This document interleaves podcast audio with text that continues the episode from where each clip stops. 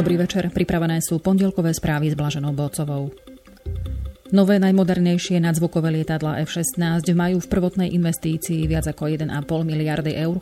Zabezpečený servis iba na dva roky, potvrdila hovorkyňa rezortu obrany Danka Capáková. S vládou Spojených štátov amerických bude v budúcnosti prerokovaná aj zmluva týkajúca sa zabezpečenia servisu lietadiel po uplynutí dvoch rokov a to na ďalších 5 rokov, povedala Capáková. V súčasnosti je otázne, koľko financií bude musieť rezort obrany na ďalšie zmluvy vynaložiť. Hovorkyňa tiež povedala, že následne by mohol na servisných prácach participovať istým spôsobom aj domáci zbrojársky priemysel. Nie je však v súčasnosti zrejme, či majú slovenské firmy potenciál spolupracovať na takých náročných úkonoch, akými nepochybne opravy stíhačiek sú. Ak by chceli ozbrojené sily opravovať stroje na domácom území, musela by napríklad štátna firma letecké opravovne Trenčín získať potrebné spôsobilosti od amerického výrobcu. Severoatlantická aliancia NATO hodnotí každé dva roky stav obrany vo svojich členských štátoch. Poslednú takúto správu zverejnili v júni tohto roka, no ministerstvo obrany ju odmieta zverejniť i napriek tomu, že to šéf rezortu Peter Gajdoš prislúbil. Píše o tom denník ZME. Aliancia nedávno materiál preklasifikovala z utajovaného na neutajovaný. Pracovníci ministerstva ho napriek tomu sprístupniť nechcú.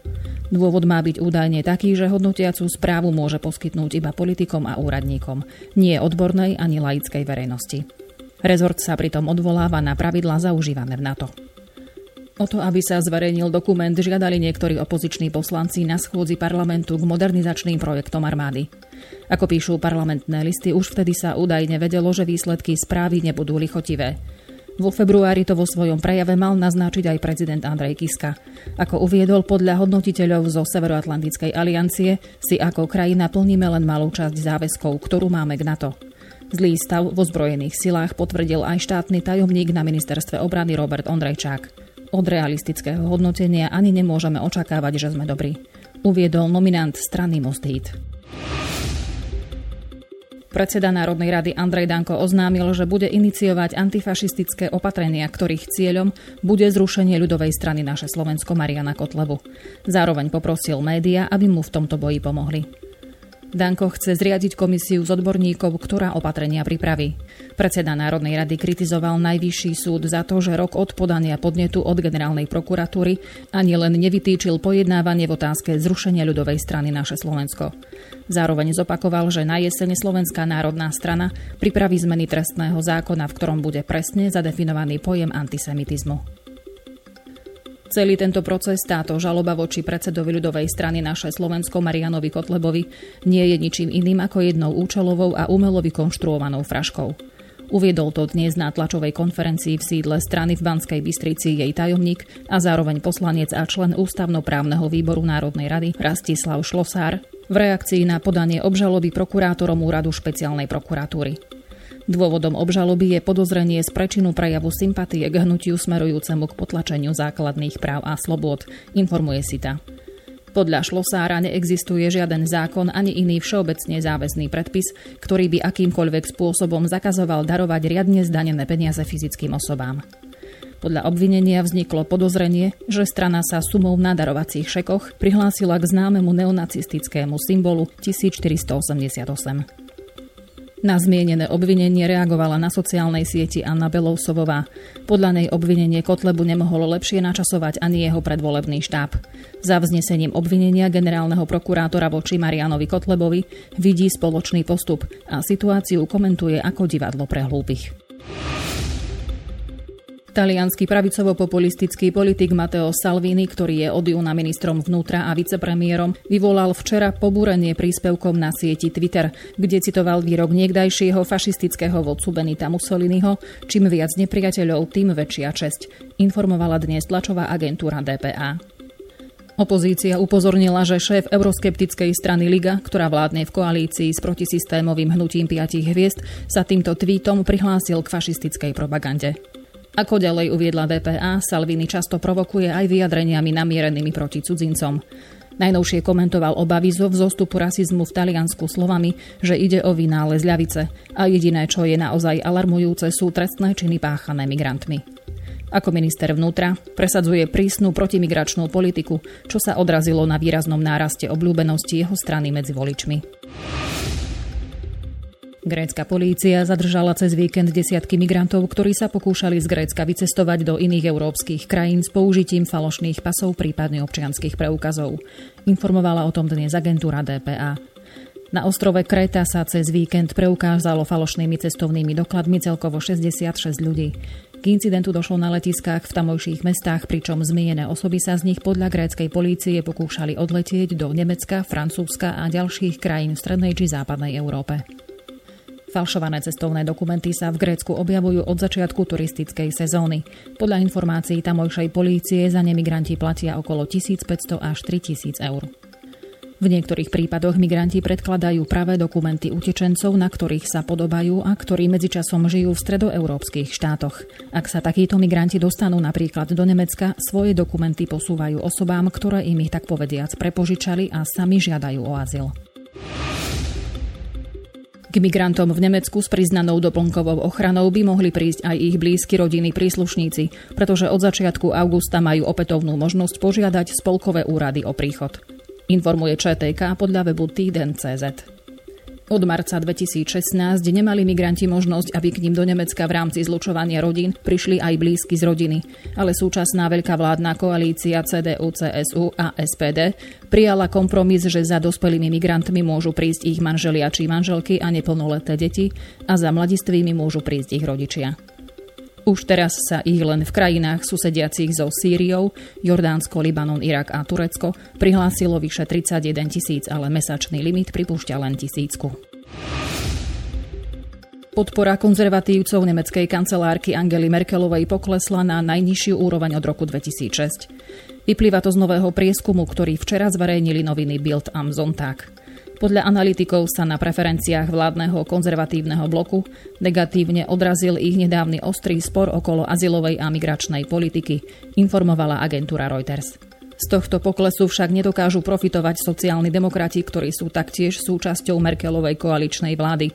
Ich podpora zostala za posledný mesiac nezmenená na úrovni 18 Pravicovo-populistickú protiimigračnú stranu Alternatíva pre Nemecko by podľa nového prieskumu volilo 15% respondentov, čo v porovnaní s júnom predstavuje pokles o 1% Najlepší tohtoročný výsledok naopak dosiahli zelení, ktorých podpora aktuálne stúpla o 2 percentuálne body na 14 Poľská vláda je pripravená obhajovať svoje stanovisko k spornej reforme justičného systému aj pred súdnym dvorom EÚ.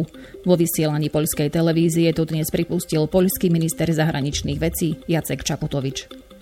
Je možné, že jediným správnym riešením bude posunúť túto záležitosť súdu EÚ, uviedol šéf poľskej diplomacie. Podľa neho momentálne ide o ohrozenie zásad právneho štátu, pričom však upozornil, že hrozba ešte nie je narušením. Poukázal na to, že vo veci vnímania justičnej reformy v Poľsku sú členské štáty EÚ rozdelené. Časť z nich chce pokračovať v konaní proti Poľsku a podporuje pozíciu Európskej komisie. Iné krajiny sa však domnievajú, že to zašlo priďaleko a nebudú podporovať opatrenia Európskej komisie.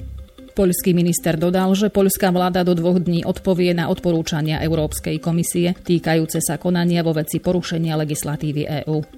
Európska komisia v pondelok 2. júla oznámila, že začala právne konanie voči Poľsku z dôvodu porušenia európskej legislatívy. Do Varšavy zaslala oficiálne oznámenie v súvislosti s poľským zákonom o Najvyššom súde. Ukrajinské ministerstvo zahraničných vecí a veľvyslanectvo Ukrajinskej republiky v Prahe vyjadrili rozhodný protest v súvislosti s návštevou českej delegácie na Kryme. S odvolaním sa na vyhlásenie ukrajinskej ambasády v Prahe a Ukrajinské ministerstvo zahraničných vecí v Kieve o tom dnes informovala agentúra Ukrinform. Vo vyhlásení ukrajinského rezortu diplomacie sa uvádza, že ide o ďalšiu recidívu porušenia ukrajinských zákonov českými politikmi, ktorí bez ohľadu na opakované upozornenia pokračujú v hrubom ignorovaní nielen ukrajinských zákonov, ale aj medzinárodného práva. Podľa portálu novinky CZ poslanec Európskeho parlamentu za KSČM Jaromír Kohlíček a senátor zahnutie Severočeši CZ Jaroslav Doubrava sa včera v krímskom Sevastopole zúčastnili na prehliadke plavidiel ruskej čiernomorskej flotily a zišli sa s miestnymi poslancami. Úrad OBSE pre demokratické inštitúcie a ľudské práva poprel, že by sa zaoberal prípravami na vyslanie svojej delegácie na Krymský polostrov.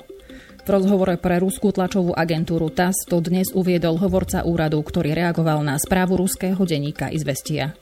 Denník totiž napísal, že úrad takúto misiu zvažuje s cieľom posúdiť na Kryme stav dodržiavania ľudských práv.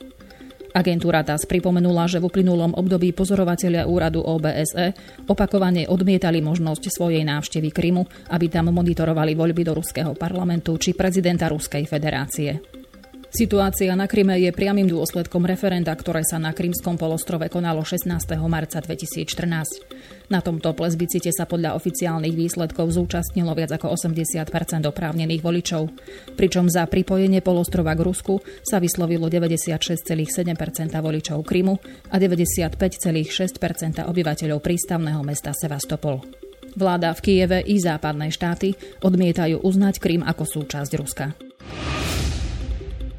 Najnovší prieskum v Británii naznačuje, že verejná mienka sa obracia proti Brexitu, odchodu Spojeného kráľovstva z Európskej únie. Informovala o tom dnes spravodajská stanica Sky News. Z výsledkov prieskumu vyplýva, že dve tretiny Britov, vrátane tých, ktorí v roku 2016 v referende hlasovali za vystúpenie Británie z EÚ, si teraz myslia, že výsledok rokovaní s Úniou dopadne pre krajinu zle. Väčšina ľudí by podľa Sky News uvítala referendum, v ktorom by sa rozhodovalo medzi dohodou o podmienkach Brexitu navrhnutých vládou, žiadnou dohodou a zotrvaním Británie v EÚ. Pokiaľ ide o hodnotenie britskej vlády a jej účinkovania na rokovaniach o Brexite, 78% opýtaných Britov si myslí, že vláda neodvádza dobrú prácu. Sky News konštatuje, že v porovnaní s prieskumom z marca ide o nárast o 23 percentuálnych bodov. Tým britských vládnych vyjednávačov pozitívne hodnotí len 10% opýtaných. Ničivé požiare v okolí Aten si podľa najnovšej bilancie vyžiadali životy najmenej 91 ľudí. Informoval o tom včera grécky hasičský zbor. Ďalších 25 osôb je nezvestných. V gréckom prímorskom letovisku Maty sa stovky ľudí zúčastnili na bohoslužbe za obete požiarov, ktoré v tejto časti Grécka vyčínali tento týždeň. Vo vyhlásení biskupskej synody, ktoré bolo prečítané v rámci bohoslužby, sa uvádza, že ťarcha zodpovednosti za tragédiu spočíva na pleciach každého, kto nekonal v prospech ochrany životného prostredia. Po telách ľudí nezvestných od požiaru v nedeľu pri pobreží letoviska pátrali desiatky dobrovoľných potápačov. Stovky ľudí totiž 23. júla, keď na pobreží vypukli požiare, hľadali záchranu pred plameňmi v mori. Mnohí z nich sa však utopili.